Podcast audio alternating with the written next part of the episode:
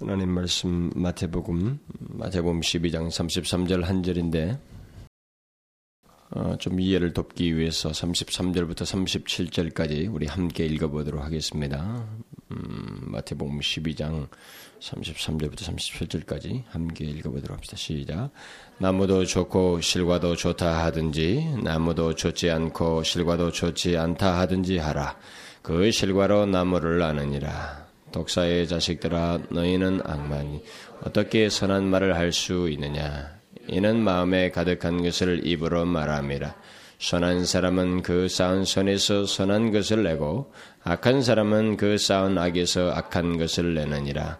내가 너희에게 이르니 사람이 무슨 무익한 말을 하든지 심판 날에 이에 대하여 신문을 받으리니 내 말로 의롭다함을 받고 내 말로 정죄함을 받으리라 33절 나무도 좋고 실과도 좋다 하든지 나무도 좋지 않고 실과도 좋지 않다 하든지 하라. 그 실과로 나무를 아느니라.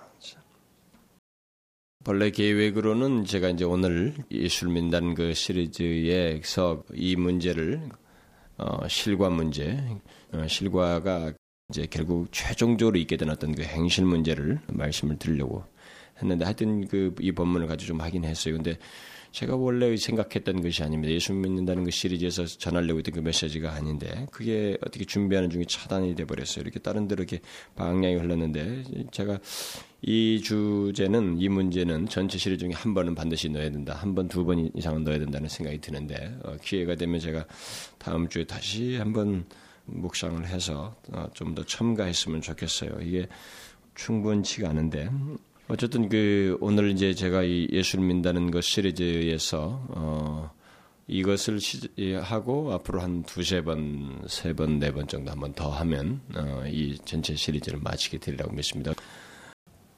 먼저 그 우리가 지난 시간 것을 잠깐만 어, 살펴보면 어, 회고해 보면은 어, 그리스도인은 그 성장하는 생명의 기운을 가지고 있다고 그랬습니다. 이것을 본성적으로 가지고 있다는 것이죠. 그러니까 영적인 본성입니다. 그리스도인은 영적으로 성장하는 생명의 기운을 가지고 있다는 것입니다. 그래서 그 특별히 한 그런 대표적인 신뢰를 들려면 그 바울 같은 사람 우리가 들 수가 있겠죠.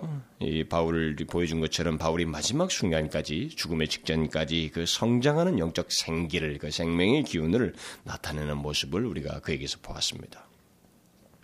그러니까 영적으로 자라간다고 할 때 그것이 말하는 것은 그 은혜의 성품들, 우리 각자에게 있는 은혜의 성품들 있잖아요. 하나님의 어떤 성품들이 우리 가운데 주어진 게 있단 말이에요. 심기운 것들이 뭐 사랑이든 희락이든 무슨 뭐 화평이든 뭐 절제이든 뭐 이런 것들 말이죠. 이런 모든 은혜의 성품들이 점진적으로 두드러지게 나타나는 것이 결국 우리의 성장하는 하나의 자라고 있다는 하나의 증거이기도 하고 또 이것을 다르게 말해서는 우리의 전 인격이 그러니까 흔히 우리가 인격의 구조를 말때 이지와 그 감성과 우리의 의지를 말한다고 할 때 이 모든 전 인격이 더욱 하나님과의 긴밀한 관계를 갖는 것이다 말이죠. 그러니까 하나님을 더 알아가고 저희가 신앙을 거듭하면 거듭할수록 하나님을 더 알아가고 또 그것을 하나님을 기뻐하며 주님을 사랑하는 것, 더욱 사랑해 나가는 것 말이죠. 그리고 주님의 원하시는 것을 실제로 우리가 의지가 그것을 행하는 것, 우리의 행위와 삶이 구체적으로 있는 것들, 그것이 점진적으로 더욱 두드러지게 나타나는 이런 성장이 그리스도인에게는 있단 말이죠. 이게 영적인 생기가 나타나는 하나의 증거이다라고 말을 했습니다. 결국 우리의 전 인격이 하나님과 그의 은혜를 더욱더 알아가고 그의 은혜를 더욱 깊, 은혜에 따라서 은혜에 더 깊이 반응하면서 살아가는 이런 모습들은 결국 그 사람에게 하나님의 백성들에게 동일하게 있는 그 생명의 기운, 영적 생명의 기운이 그 가운데서 나타나고 있다는, 그 자라고 있다는 것, 성장하고 있다고 말할 수 있다는 것이죠. 그러므로 우리가 예수를 믿으면 믿을수록 하나님에 대한 이해가 더욱 깊어지는지, 그리고 주님을 더욱 사랑하게 되는지, 주님을 더욱 사모하고 있는지, 그리고 우리의 행실이 주님을 더욱 닮아가고 있는지, 정말로 하나님의 원하심에 따라서 우리의 행실들이 더욱 두드러지게 하나님을 향하고 있는지, 여전히 예수를 믿으면서도 세상적으로 향하고 세상과 타협하고 하나도 달라지는 성장이 없다고 하는 것은 굉장한 문제가 있는 것이다 이 말이죠. 그 사람은 생명의 기운이 없거나 아니면 생명의 기운을 제대로 발산하지 못하는 영적 중병 상태에 있거나 그렇게 말할 수 있다는 것입니다. 그러나 분명한 것은 성장한다는 것입니다. 그리스도에는 성장하는 성, 이 생명의 기운을 반드시 가지고 있다는 것입니다. 그러니까 예배당에 와서 고스란히 들어왔다 고스란히 빠져나가는 이것은 상당히 문제가 있어요. 문제가 있습니다. 그들에게는 생명의 기운이 있거든요. 이것은 점진적인 성향을 띠는 것입니다. 무엇인가 하나님을 더욱 향하게 되는 하나님께로 향하게 되는 그 생명의 기운을 발산하게 되어 있다 이 말입니다. 그것을 우리가 지난 시간에 살펴봤는데 이제 오늘은 그것과 좀 더 연장선상에서 하나의 한 부분을 더 구체적으로 말씀드리려고 하는 것입니다. 성장의 기운을 가진 그리스도인에게 있는 삶의 열매 문제입니다. 다시 말하면 그리스도인의 삶에 있어서 최종적으로 나타나는 행실 문제, 이 문제를 말씀을 드리려고 하는 겁니다. 이것은 빼놓을 수가 없어요. 마지막에 가서는 반드시 언급해야 하는 문제입니다. 예수를 믿는다는 사람들에게 있어야 하는 이 독특한 행실의 문제, 행위의 문제를 언급하지 않을 수가 없습니다. 이미 지난 시간에도 우리는 성장하는 그리스도인들에게 각종 은혜의 성품들이 점점 두드러지게 삶으로서의 겉으로 드러난다라는 것을 말씀을 드렸습니다. 그리고 또 제가 하나님 영광 설교를 할 때도 그 그리스도인에게 나타나는 열매는 일차적으로 내적인 것이다. 이렇게 내적인 성품을 일차적으로 말한다는 것을 말씀을 드렸습니다.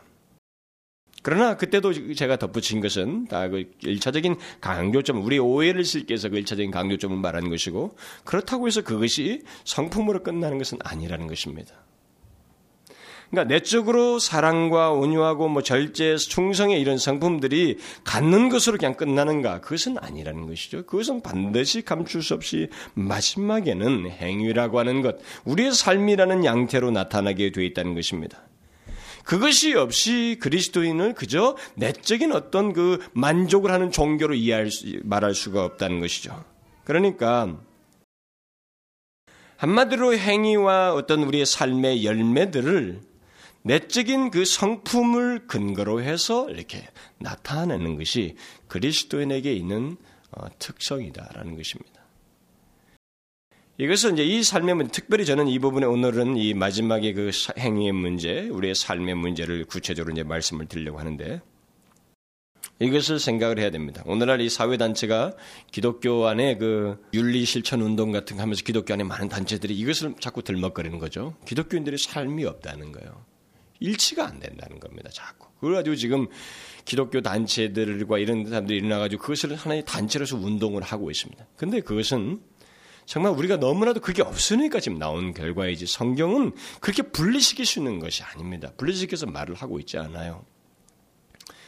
우리 안에는 그리스도인의 생명, 그 생기가 있고 그 생기는 우리 안에 심기운 그 하나님의 성품들을 밖으로 반드시 행위로, 삶으로 드러내게 되어 있습니다. 이것이 분리시켜서 생각을 한다는 것 자체가 이상한 것이고 그렇게 우리 현실이 빠져들어간 것이 참 이상한 것입니다. 그런 사람들이 교회 안에 있다라고 하는 것이 성경을 오해하고 있는 것입니다. 기독교는 그저 내적인 성향만을 갖 있게 하는 그런 종교가 아닙니다. 단순히 무념무상의 어떤 무화 세계를 도모하는 종교도 아닙니다. 기독교는 그리스도로 말미암은 내적인 변화를 갖지만 그 내적인 변화가 반드시 삶과 행실로 드러난다는 것입니다. 이것이 있음으로 인해서 그가 내적인 변화가 사실인 것을 증명한다는 것이죠. 이런 내적인 증명만 있고 무엇인가 자기가 하나님 앞에 체험이 있고 하나님의 은혜를 알았다고 하면서도 이 뒤이은 최종적인 삶과 행실이 나타나지 않는다는 것은 기독교가 아닙니다. 기독교의 진리가 아니라는 것이죠. 그런 면에서 보면 기독교는 대단히 사실적이고 현실적인 종교입니다. 굉장히 사실적이요. 그리고 현실적이에요. 우리 현실 속에서 그런 삶이 있다는 거죠. 그러니까 기독교는 거룩한 내적인 성품들을 갖는 것뿐만 아니라 거룩한 외적인 삶 또한 갖는다는 것입니다. 기독교 내에서 이 문제와 관련해서 문제가 되는 것이 무엇이에요? 두 가지입니다. 하나는 예수를 믿는다고는 하는데 삶이 없는 거예요. 음? 그래서 이제 아까 같이 그런 뭐 실천운동, 윤리 실천운동이 나타나고 뭐 이런 것입니다. 그러니까 구체적이고 최종적인 삶의 열매가 없는 것입니다. 이런 하나가 문제가 있고 또 다른 하나는 외형적인 행실과 삶만을 주장하는 것입니다. 복음이 없어요. 이 복음이 없이 자꾸 어떤 행실과 삶만을 주장하는 겁니다. 행실과 삶이 어디로부터 나오는지에 대해서는 별로 중요시하지 않고 그저 행동만으로 모든 것을 평가하는 행동주의입니다. 이것이 기독교 안에도 있어요. 그래서 무슨 뭐 그냥 어, 남들이 하지 않는 어떤 행동을 하는 걸 가지고 그냥 모든 걸 잣대로 삼아서 사람들을 평가하는 것입니다. 이 후자에 대해서는 제가 영광설교를 할 때 어느 정도 좀 말을 했어요. 그러나 이 두 가지 모두가 다 치우친 것입니다. 이건 기독교 복음을 다 오해한 것입니다. 기독교는 행동주의를 말하지 않습니다. 밑도 끝도 없이 무엇을 하자고 말하지 않아요. 도덕적인 삶을 살자고 말하지 않습니다. 오히려 분명한 이유와 근거를 예수 그리스도 안에서 가지고 살아야 되며 행해야 된다는 것입니다. 네가 이렇게 행할 수밖에 없다라고 하는 그런 확실한 복음을 우리에게 먼저 소개해주고 그 복음이 나와 직접적인 관계 속에서 이게 삶으로 드러나야만 한다는 것을 성경이 말해주고 있는 것입니다. 그러니까 지난 시간에도 말한 것처럼 생명의 기운 문제를 얘기하는 겁니다. 이 생명의 기운이 그리스도인은 있어요. 심기운 생명이 씨앗이 있는 것입니다. 그것이 드러나는 거예요. 그것이 없이 그냥 무작위로 어떤 것을 행위를 모방하는 것으로는 우리가 성경에 나와 있는 그리스도인들에게 요구되는 그리스도인들에게 있다고 하는 어떤 삶이라든가 행동을 이 세상에서 다 드러낼 수가 없습니다. 그러므로 예수를 믿는다고 하면서 그에 따른 거룩한 삶이 없는 것도 문제이지만 그런 삶을 살 수밖에 없는 내적인 변화나 이유나 근거도 갖지 않는 채 무엇인가 행하고 사는 것도 문제인 거예요. 교회 안에 있는 성도들에게. 이 두 가지가 다 문제입니다. 근데 이 두 가지 문제가 우리 가운데 현실 속에 다 나타나고 있어요. 그래서 이것은 계속 많이 지적되고 있는 내용입니다. 특히 오늘 본문은 그리스도인에게 있는 최종적인 삶과 행위의 문제에 비중을 두고 그것에 대해서 그 사람의 존재 그것에 따라서 그 사람의 존재가 규정된다는 사실을 말해주고 있습니다. 주님은 바리새인들이 자신 그 주님 자신에 대해서 악담을 늘어놓는 장면이 오늘 본문 전후에서 나오게 되는데 그 예수님께서 이게 능력을 행하시는데 이게 무슨 뭐 귀신의 힘을 빌어서 능력을 행했다는 이런 악담을 늘어놓는 것을 보고 주님께서 이제 그것에 너희들이 그렇게 말하게 되는 그 일차적인 원인은 너희들이 그렇게 말한 이 말의 문제가 아니라는 거예요. 너희들이 드러난 이 밖으로 드러나는 행위나 말의 문제가 아니라 너희들의 존재의 문제이다. 이렇게 말하고 있습니다. 너희들이 그렇게밖에 말할 수 없는 내적인 모습을 가지고 있다. 그런 존재이다. 그런 나무이다. 이렇게 말을 해주고 있습니다. 그러면서 이제 오늘 본문을 말해주는 겁니다. 나무도 좋고 실과도 좋다 하든지, 나무도 좋지 않고 실과도 좋지 않다 하든지, 그 실과로 나무를 안다. 그러니까 열매로 나무를 안다. 이렇게 말씀을. 그러니까 이런 말이 이미 마태복음 7장의 산상수훈에 나와잖아요. 주님께서 앞에서 이미 말씀하셨어요. 열매로 그 나무를 안다고. 근데 그것을 다시 반복하시는 거예요. 그런데 여기서 이제 그 이 구체적인 바리새인과 관련해서 이 사건을 이제 신뢰를 두르고 주님께서 이제 말씀을 하시는데 이제 악한 말을 이제 이들이 하고 있는 거예요. 이제 불신앙적인 말을 하고 있는 겁니다. 그런데 이 불신앙적이고 악한 말을 하는 이 드러난 외형적인 행위, 이 드러난 어, 말과 행위들. 이런 행위는 결국 너가 어떤 나무인지를 말해주고 있다. 그러면서 이제 한 가지 대원칙적인 이제 성경이 성경에서 우리에게 말해준 대원칙적인 한 원리적인 말씀이 여기서 나오는 겁니다. 나무로 아, 열매로 그 나무를 안다. 그래서 이제 여기서 대표적인 예는 어, 너희 독사의 자식들아 너희가 악하니 어떻게 선한 말을 할 수 있느냐? 응? 이는 마음에 가득한 것을 입으로 말합니다. 이렇게 무슨 말이에요? 악한 말을 하는 것은 무엇 때문에 악한 말을 한다는 것입니까? 그 말을 하는 너희가, 너희라고 하는 존재가 악하기 때문에 그렇게 하는 것이다. 그래서 선한 사람은 그 쌓은 선에서 선한 것을 내고, 악한 사람은 그 쌓은 악에서 악한 것을 낸다. 그러니까 존재가 악하다는 말을 주님은 지금 여기서 지적을 해주고 있는 겁니다. 이것을 또 다른 말로는 존재가 악하다는 말을 마음에 가득한 것을 입으로 말한다. 라는 말로도 표현을 해주고 있습니다. 결국 이 말은 존재가 악하다는 것과 마음이 마음이 악으로 가득하다는 것, 또 속이 변화되지 않았다는 것, 속에 변화된 성품이 하나도 없다는 것, 이게 모두 같은 의미로 지금 말을 하고 있는 거예요. 그러기 때문에 변화가 없으니 변화 없는 모습을 네가 그대로 드러내는 것이고, 네가 마음이 악하니 악한 것을 그대로 드러내는 것이고, 네 존재가 악하니 악한 것을 그대로 드러내는 것이다. 너라고 하는 사람이 나타나고 있는 모든 결과는 네가 어떠한지, 네 속이 어떠한지, 네 마음이 얼마나 악한지, 네가 너라고 하는 존재 속에 결국 들어있는 것이 무엇인지 그걸 지금 다 말해주는 것이다. 주님께서 이렇게 말씀하시는 거죠. 그러니까 변화되지 않은 사람, 그 속에 변화된 성품도 없고 마음이 악으로 가득 차 가득 차 있는 그런 사람. 그래서 존재가 그런 사람들은 존재가 악한 것이고 좋지 않은 나무와 같다. 이렇게 주님은 선언해 주고 있습니다. 사실 이 말씀이 우리 가운데 이제 제가 처음에 그 어, 의식했던 그 말씀이 있었는데 그것을 쭉 못 펴봤습니다만은 이 말씀이 우리에게 주는 것은 굉장히 엄밀로운 말씀이에요. 이 대원칙이지만 이 대원칙이 대단히 엄밀로운 말씀이에요. 정말 예수를 믿는 것이 무엇인지 그리스도인이란 무엇인지를 규정해주는 아주 무서운 잣대와 같은 말씀입니다. 여기서 주님은 결국 바리새인들의 그 변화되지 않은 마음에 대해서도 말을 하면서 그런 마음에서 나타내는 그 말, 곧 행위와 삶이라고 하는 최종적인 열매를 지금 비중을 두고 그들의 존재가 어떻게 규명되어지는지를 말을 해주고 있습니다. 그래서 나중에 우리가 읽었지만 그 36절과 37절 같은 게 보면 사람이 무슨 무익한 말을 하든지 또 네 말로 의롭다함을 받고 또 정죄도 받는다 이렇게 말하고 있어요. 그러니까 드러난 것 가지고 네가 의롭다함도 받고 정죄도 받는다고는 이런 식의 표현을 반대로 쓰고 있는 겁니다.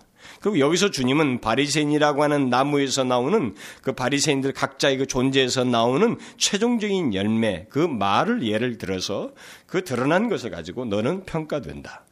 네가 누구인지 무슨 나무인지 어떤 사람인지 어떤 존재인지 다 거기서 결정된다 드러난다 이렇게 말을 해주고 있습니다. 우리는 여기서 우리가 어, 우리의 최종적인 행실과 삶이 얼마나 중요한 것인지를 이제 이 본문과 관련해서 깨달아야 됩니다. 왜냐하면 주님이 강조점이 거기에 있기 때문에 그래요. 우리의 최종적인 행실과 삶이라는 것이 얼마나 중요하냐는 거예요. 이 예수 믿는 사람들이 그걸 생각을 안 하는 거예요.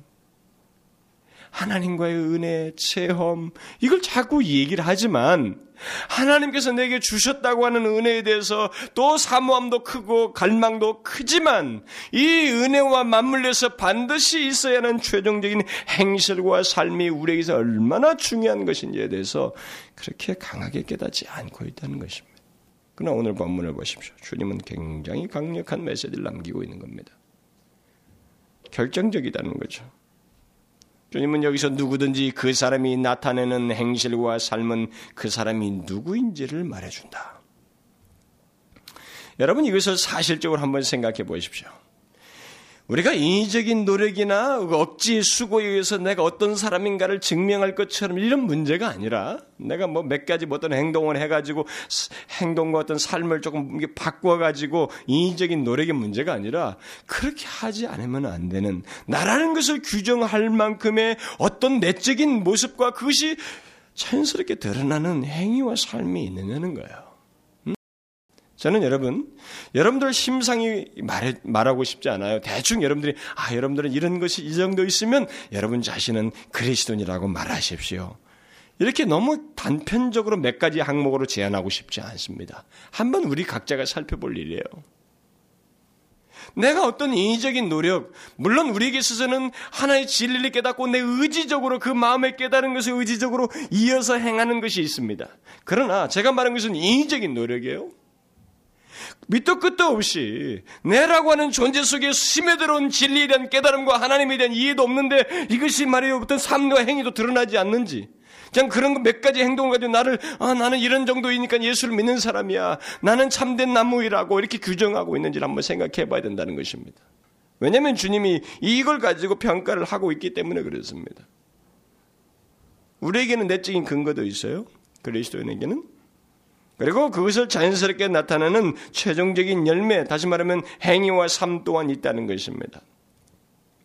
오늘날 우리 조국 교회 내에 많은 사람들은 자신이 어떤 나무라는 확신은 가지고 있지만, 아니, 스스로 어떤 나무라고 생각하고 말들을 하지만, 그 나무를 증명할 열매에 대해서는 별로 아는 바도 없고, 관심도 없는 듯하고, 또 실제로 거기에 일치되는 열매를 보기가 드문 현실을 우리가 가지고 있어요. 그러니까 이게 가지고 있기 때문에 이제 자꾸 그런 단체들이 나와서 문제 제기를 하고 있는 겁니다. 기독교의 기성교회를 향해서 계속 질타를 하는 거예요. 그러나 나무가 어떤 나무이냐는 것은 열매에 의해서 알 수 있듯이 우리 또한 내가 어떤 사람이냐는 것은 우리의 마음으로부터 나오는 우리의 내적인 변화에 의해서 어, 변화로 말미암아서 나오는 어떤 행실 그걸 가지고 판단할 수밖에 없다는 겁니다. 그것에 의해서 그 사람이 보여진다는 거죠. 나무 구별이 된다는 것입니다. 이것을 우리 가운데 굉장히 진지하게 적용해야 된다는 겁니다. 오늘날 우리 조국 교회도 마찬가지고 우리 예수를 믿는다고 하는 모든 개개인에게도 이것을 적용해서 살펴봐야 돼요.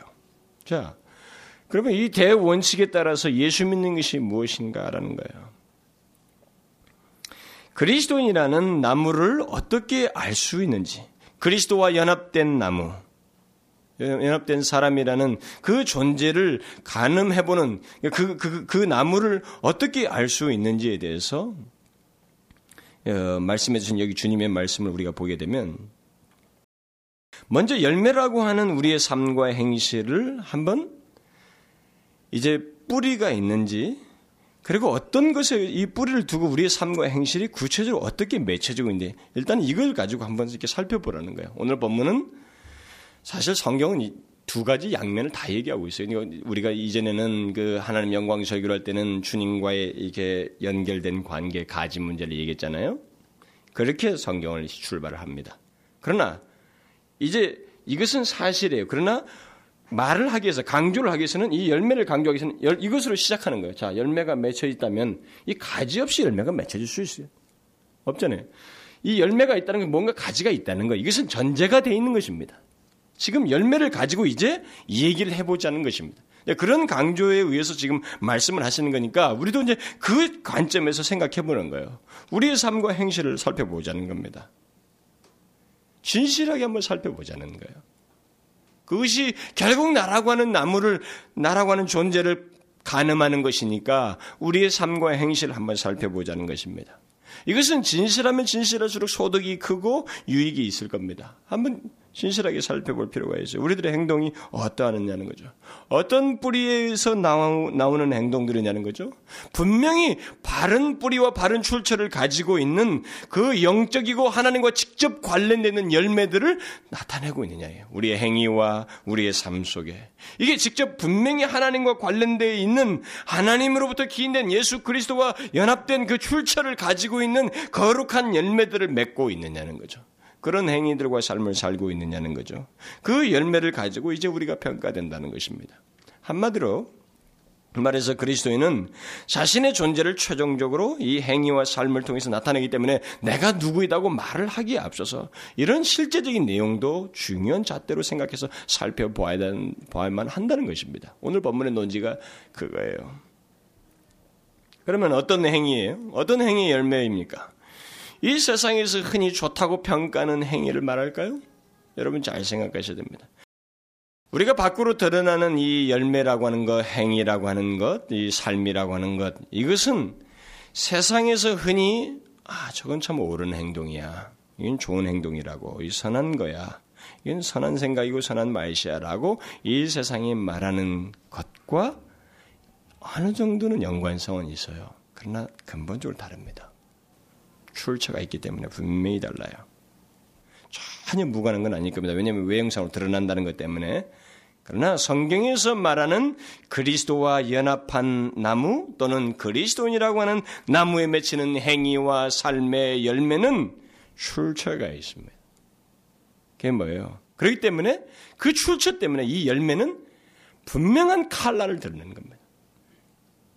이 나무가 무엇인지를 분명히 알게 되는 칼날을 드는다는 거죠.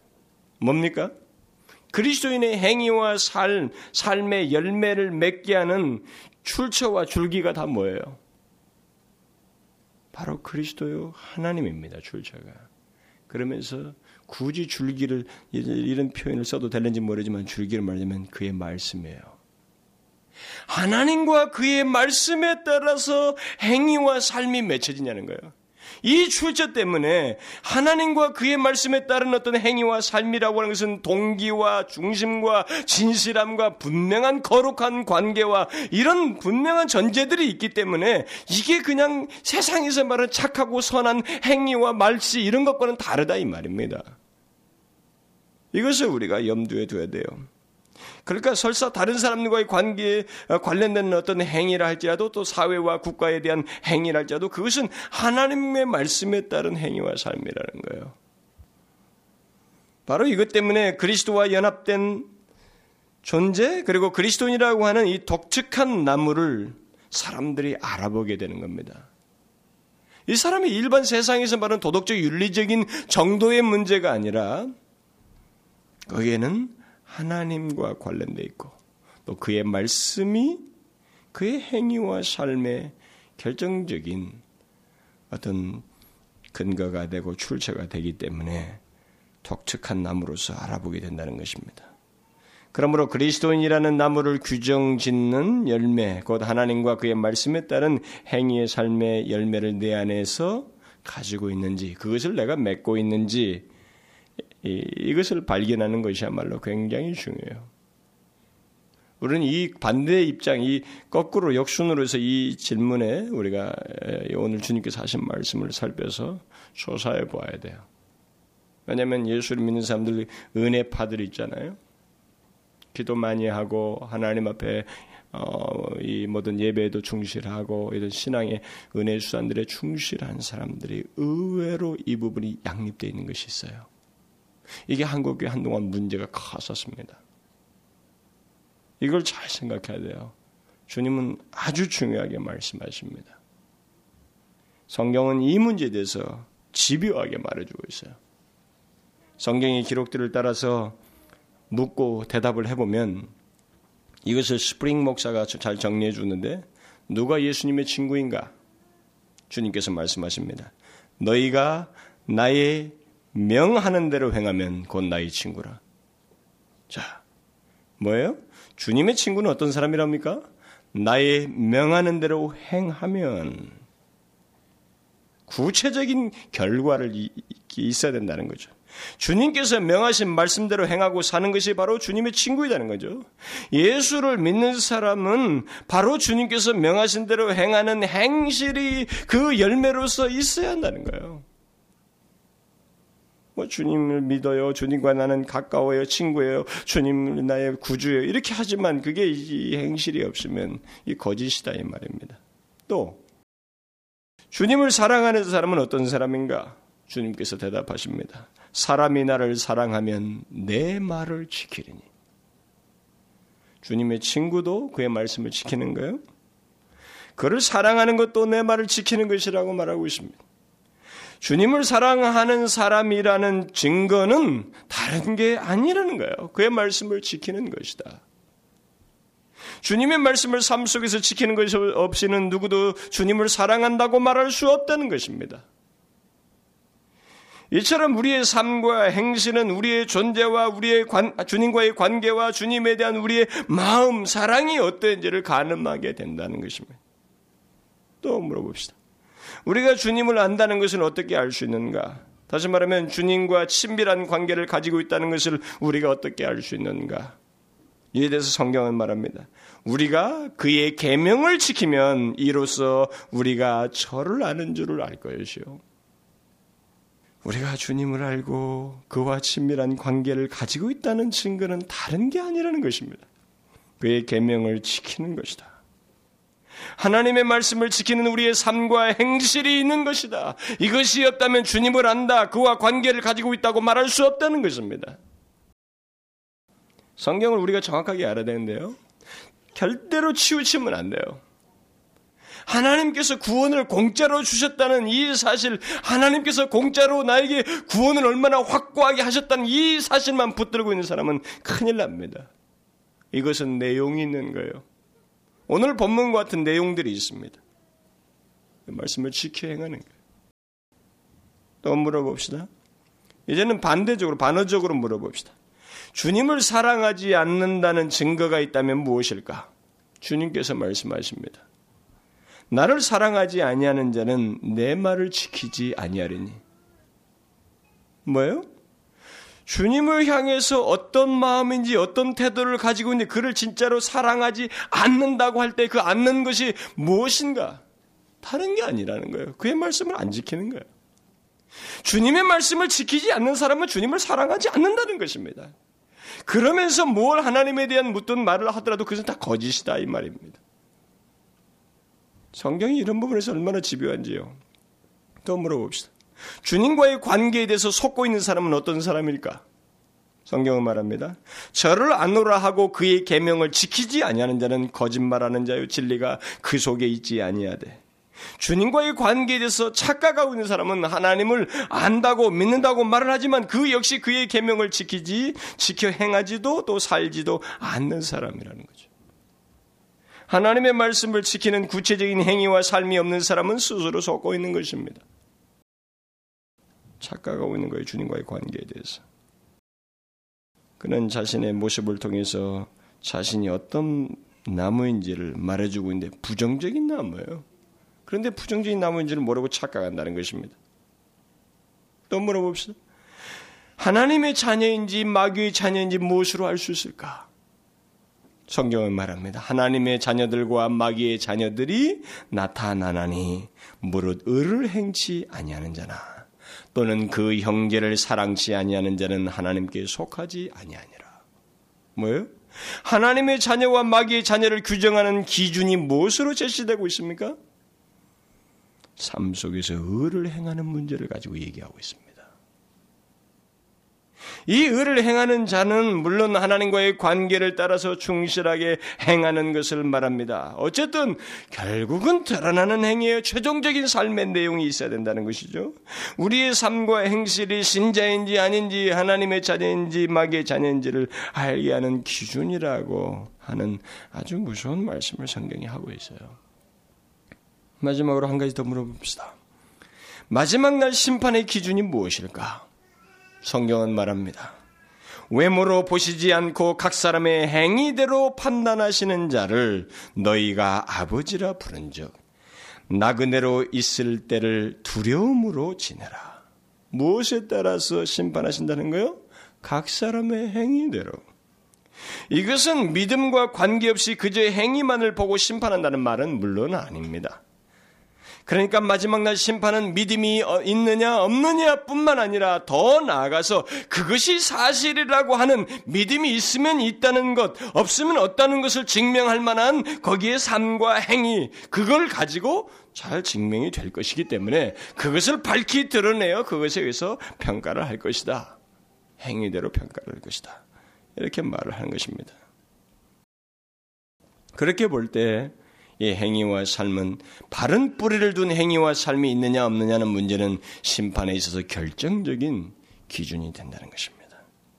사도 요한은 환상 중에 최후에 있을 심판을 말하면서 각 사람이 자기의 행위대로 심판을 받고 그 장면을 보았어요. 각 사람이 자기의 행위대로 심판을 받더라는 거죠. 이 모든 말씀들 속에서 공통적으로 말해주는 게 뭐예요? 다 공통적으로. 하나님의 말씀을 지켜 행하는 삶이 그리스도인임을 규정하고 그것은 그가 누구인지를 식별케 하는 열매가 된다는 것입니다. 그러니까 그리스도인의 삶의 열매는 말씀을 지키는 것이다. 라는 등식을 하나 만들어주고 있어요. 이것을 우리가 부인할 수 없습니다. 그리스도인의 삶의 열매는 말씀을 지키는 것이다. 말씀을 지켜 행하는 것이요. 말씀을 따라 사는 것이다. 우리는 하나님의 말씀을 따라 살고 행하라는 말을 너무 자주 들어서 이건 뭐 그냥 달고 다른 거 아니겠어요? 성경의 예배당에서 우리가 설교를 들을 때 하나님 말씀 말씀 그리고 말씀을 따라 행해야 된다고는 우리가 너무 자주 들었잖아요. 그래서 이것을 쉽게 생각하는 경향이 있습니다. 그러나 여러분 이 문제는 쉬운 문제가 아닙니다.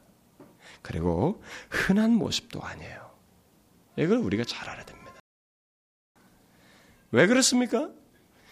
그리스도인임을 그리스도인을 그 규정하는 삶과 행위의 열매가 단순히 착하고 이 세상에서 옳다고 하는 것을 행하는 문제가 아니고 상대적으로 누군가를 비교해서 저 사람보다 내가 조금 이렇게 더 열심을 내보고 좀 착한 일을 한번 해보는 이 문제가 아니기 때문에 그렇습니다. 절대적인 기준자에 의해서 우리가 무엇인가를 행하는 것이기 때문에 이건 쉬운 것도 아니고 어떤 면에서 흔한 것도 아니에요. 뭐예요? 절대적인 기준이 뭡니까? 하나님의 말씀대로 행하고 사는 것이기 때문에 이건 누가 뭐라고 하든지 하나님을 의식하고 그가 하시는 말씀을 따라서 내가 반응하는 것이기 때문에 행하고 사는 것이기 때문에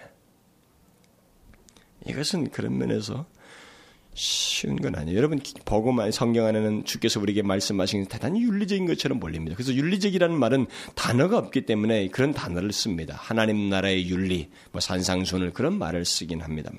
그러나 우리는 이미 윤리라는 말이 이 세상의 윤리는 뭐 옛날에 뭐 도덕생, 도덕생활인가 뭐 이런 거 배워가지고 사회생활 속에서 남들과의 관계에서 적절하게 자기가 좀 고상하게 행하는 거, 바르게 행하는 그런 정도의 윤리를 거의 집어넣어 있기 때문에 이 단어를 새롭게 정의해야 되는데 정의할 수가 없어서 그냥 쓰는 거예요. 그런데 여러분 그게 아니라니까요. 그런 상대적인 개념이 아니에요. 그리스도인들에게서 그 있는 말씀을 따라 사는 삶이라고 하는 것, 그 삶의 열매로서 말씀을 지키는 것이라고 하는 것은 단순히 사람들과의 관계가 아니라 절대적인 기준자가 우리 가운데서 그대로 드러나는 거예요. 하나님의 말씀을 따라 행하는 것. 그러니까 하나님의 말씀대로 행하는 것은 그런 면에서 보면 오직 한 부류에게만 이것이 익숙하고 자연스러운 것입니다. 음? 누구예요? 어떤 부류에게만 하나님 말씀대로 행하는 것이 익숙하고 자연스럽다는 것입니까? 오직 하나님을 진실로 아는 사람. 하나님과 진실로 친밀한 관계를 가지고 있는 사람. 그리스도로 말미암은 새 생명을 가진 사람. 그래서 성령께서 그 사람을 실제로 다스리고 있는 사람. 참된 그리스도인. 그 사람에게만 이게 자연스러운 거예요. 하나님 말씀대로 행하는 것이. 하나님 말씀을 따라서 행하고 사는 것이 자연스러운 것입니다. 다른 사람에게는 절대 자연스럽지 않아요. 주님의 말씀을 여러분들 오해하지 마십시오. 열매로 뭘 한다. 이게 남들에게 선한 행위를 몇 번에 하는 문제가 아니에요. 그러므로 우리는 우리의 모든 행위와 삶이 어떻게 무엇에 의해서 있게 되는지를 진지하게 물어야 됩니다. 무작위로 행하고 살고 있는지 그냥 통념에 의해서 내가 행동을 하고 말하고 행, 살고 있는지 아니면 이 모든 나의 행위와 말과 이런 것들이 다소 나에게 있어서는 무엇인가 이렇게 이끌림이 있고 나를 다스리고 지배하고 나를 끝까지 이렇게 인도하고 있는지. 그래서 그것에 따라서 내가 생각하고 판단하고 행동하고 있는지 한번 살펴볼 필요가 있어요. 하나님 말씀인가요? 하나님이셔요? 주님과의 관계 때문입니까? 그분의 말씀인가요? 우리가 행하, 행하고 말하고 사는 것이 하나님과 그의 말씀 때문이냐는 거예요. 그것에 따라서냐는 거죠. 그것에 따라서 나타나는 열매로 그 사람이 누구인지를 알아보게 되는 것입니다. 물론 우리는 완전하지 못합니다. 그리스도인이라고 해서 하나님 말씀대로 완전히 행하면서 실수나 죄를 짓지 않는다는 말은 결코 아닙니다. 단지 여기서 하나님의 말씀을 따라 행함으로 맺는 열매라고 하는 것은 하나님의 말씀이 나와 나의 행실과 삶을 결정적으로 지배한다는 것입니다. 그것이 자연스럽게 지배돼서 나타난다는 거예요. 그렇게 행하고 삶으로써 그것이 열매로 나타난다는 것입니다.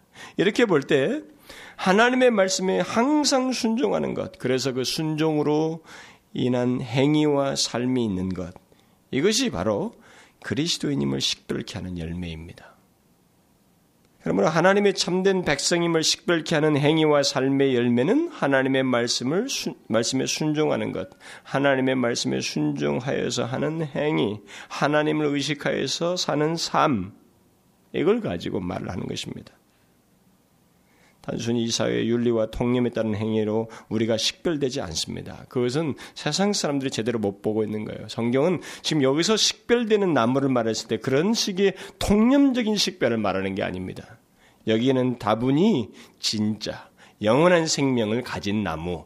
그래서 영원히 살 사람, 하나님과 분명히 관계가 있는 나무, 이걸 얘기하는 거예요.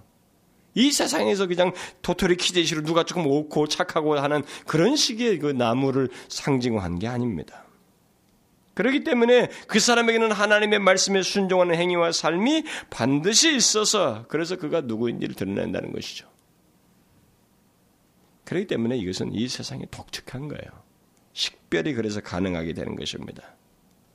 근데 여러분 우리가 여기서 한 번 생각하고 넘어갈 것이 바로 이것입니다. 주님께서 여기서 그 실과로 나무를 난다고 하셨는데 바로 그런 논지를 따라서 하나님의 말씀대로 삶으로서 자신의 존재를 식별케 하는 사람이 우리 시대에 그렇게 흔한가라는 문제예요.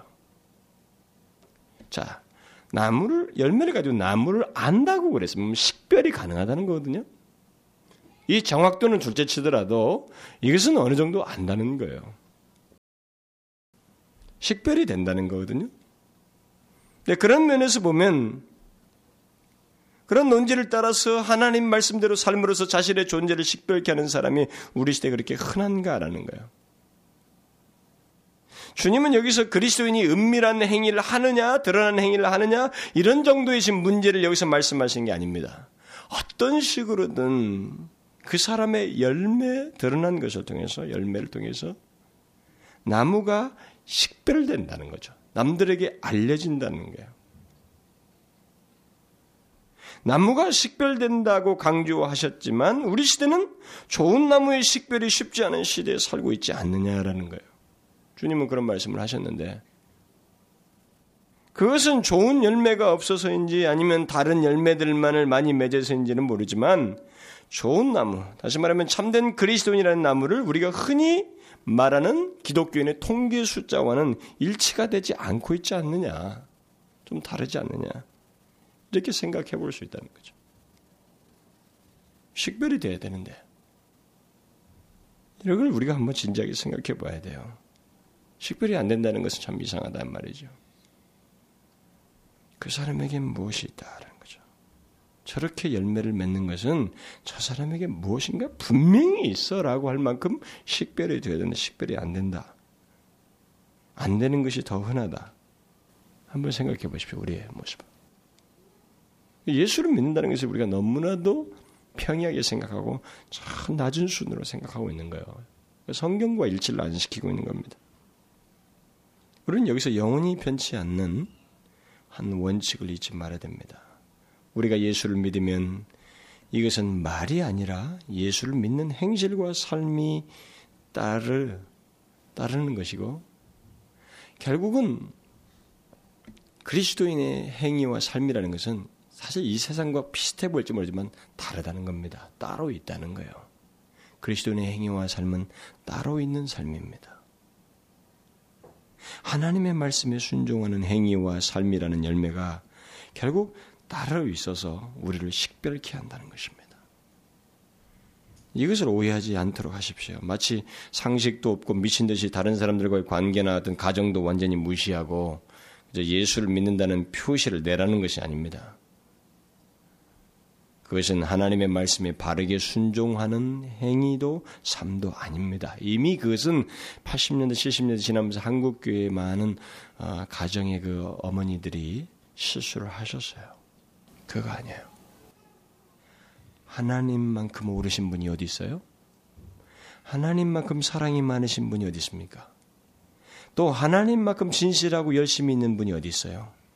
하나님에게는 게으름이나 요령이나 타협이나 대충이라는 것이 없습니다. 그러므로 우리가 기억해야 될 것은 하나님의 말씀에 순종하는 행위와 삶이라는 열매는 그리스도와 연합하는 데서 나오는 열매인데 정확하다는 것입니다. 식별이 된다는 거예요. 모한 열매가 아니라는 것입니다. 이것을 우리가 잊지 말아야 돼요. 왜 예수를 믿는 것을 우리의 상식적인 수준으로 떨쳐버립니까? 우리가 믿고 우리와 교제하고 나를 위해서 십자가에 죽으신 분이 누구시라는 이해가 분명히 있는 사람이라면 어떻게 해서 우리에게 있는 모든 그리스도인의 삶이라고 하는 것, 존재라고 하는 것을 어떻게 그렇게 이 세상 수준으로 평가절할 수 있느냐는 거예요. 안 된다는 겁니다. 주님은 식별된다는 거예요. 그리고 모호하지 않습니다. 그리스도인이 맺는 열매는 분명한 뿌리와 출처가 있습니다. 그러기에 그리스도인의 행위라는 열매는 아주 선명하다는 것이죠. 충분히 어떤 나무인지를 밝히고도 남는다는 것입니다. 이 시대가 그것을 모르는 것이 이상한 거예요. 이렇게 대중적으로 이게 한 시대가 기독교라고 하는 독특한 하나의 분위기를 만들어서 흘러가는 것이 이상할 뿐입니다. 아니에요. 분명합니다. 그래서 예수를 믿으면서 어중이 떠중이로 믿으면서도 잘 그들이 인정받는 그것에 대해서 교회는 사실 어떤 면에서 설교자는 그리고 말씀을 맡은 자들은 정말 주님과 같이 이런 말씀을 정확하게 선언해야 돼요. 이걸 자꾸 깊이 하니까 대충 예수를 믿어도 자신들이 다 잘 믿고 있다고 착각들 하는 거예요. 여러분 제가 다음 주에 아니면 그 다음 주에 말씀을 드릴지 모르지만 여러분과 제가 이 교회 안에서 하나님의 백성인 것을 밖으로 드러내게 돼 있거든요. 드러내게 돼 있습니다. 행실과 우리의 모든 삶 속에서뿐만 아니라 교회 안에서 다 드러내게 돼 있어요. 그런데 그것은 예배만이 아닙니다. 여러분들은 오늘 이 교회 와서도 예배 외에도 우리가 움직일 게 많이 있잖아요. 이 모든 것이 다 포함되어 있어요. 그러니까 기독교인의 삶을 그냥 집회에 참석하는 것, 이것으로 규정하는 것은 정말로 안 돼요. 틀립니다. 아닙니다. 그러니까 사람들이 예수 믿는 사람을 그저 교회당 다닌다고 생각하는 거예요. 그게 아니거든요. 그, 그 정도로 그게 그 나, 그 사람이라고 하는 존재의 나무를 교회당 다니는 정도로 그렇게 그걸 가지고 그냥 예수, 그게 아니라 진짜 생명이 있는 나무, 그리스도와 관련된 나무, 영원히 존재할 나무, 하나님의 영광을 함께 소유할 나무인 것을 이 세상이 열매를 통해서 알게 되는데 그 열매라고 하는 것은 교회당 다니는 것만이 아니라 그걸로 알게 하는 것이 아니라 누가 아무도 내가 누군지를 몰라도 이 사람에게 있는 감출 수 없는 드러남 이걸 가지고 알게 된다는 것입니다. 그러므로 여러분, 우리는 이것을 참 진지하게 생각하셔야 됩니다. 이것은 우리를 판단하는 잣대입니다. 우리가 하나님을 알면 안만큼 우리의 삶은 주님의 향내와 주님 닮은 열매들이 드러나야 돼요. 행실, 말, 삶, 관계 모든 것에서 이건 자연스러운 거예요. 이것을 통해서 예수 믿는 것이 무엇인지 우리 자신을 판단해 봐야 돼요. 그리고 우리 시대를 보고 그것을 인해서 우리는 하나님께 도움을 구해야 돼요. 아, 예수 믿는 것이 너무 흔하지가 않구나. 참된 열매를 맺고 그 열매로 나무를 안 나오는데 주님이 말씀하신 그 나무가 그렇게는 흔하지 않구나. 통계적인 숫자만큼은 흔하지 않구나. 라고 생각하면서 하나님 앞에 이 시대를 위해서 기도해야 됩니다. 잊지 마십시오.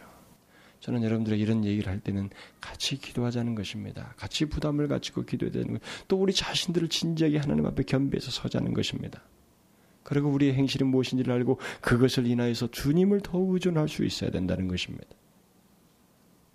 기도합시다. 하나님 아버지, 그 실과로 나무를 안다고 하셨습니다. 주님의 친구는 그의 말씀을 지킨다고 그랬습니다. 주님을 아는 자는 그의 계명을 지킨다고 그랬습니다. 주님을 사랑치 않는 자는 그의 말씀을 지키지 않는다고 그랬습니다. 주님 우리가 마귀의 자녀인지 하나님의 자녀인지를 식별하는 것도 우리의 삶이 어떠한지 주의 말씀을 지켜 행하는지에 따라서 구별된다고 그랬습니다. 마지막 심판에서도 하나님 각 사람의 행위대로 판단이 된다고 그랬습니다. 오 주여 우리가 내 자신을 무엇으로 증명하고 있는지, 내가 어떤 나무인지를 말할 수 있는 분명한 이 선명한 열매가 행위와 그 삶으로 드러나는 최종적인 그 열매의 모양새가 어떠한지 하나님이 우리 자신들을 진지하게 살펴보기를 원합니다. 사실을 살피면 살필수록 주님 앞에 부끄럽습니다. 주님, 그럴 때마다 하나님을 더 의지할 수밖에 없습니다.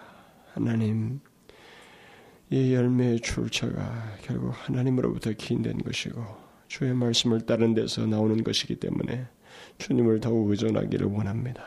오 주여 내 자신의 것들이 하나님이여 너무 강하게 드러남으로 온전한 열매를 맺지 못하는 일이 없도록 주님 저희들을 붙들어 주옵소서. 우리의 행위와 삶을 살피며 하나님 그것으로 인하여 정말로 내 자신이 생명이 있는 나무요 그리스도와 관련된 나무인 것을 이 세상에 모든 사람과 주변과의 관계 속에서 드러내는 저희들 되게 하여 주옵소서. 예수 그리스도의 이름으로 기도하옵나이다. 아멘.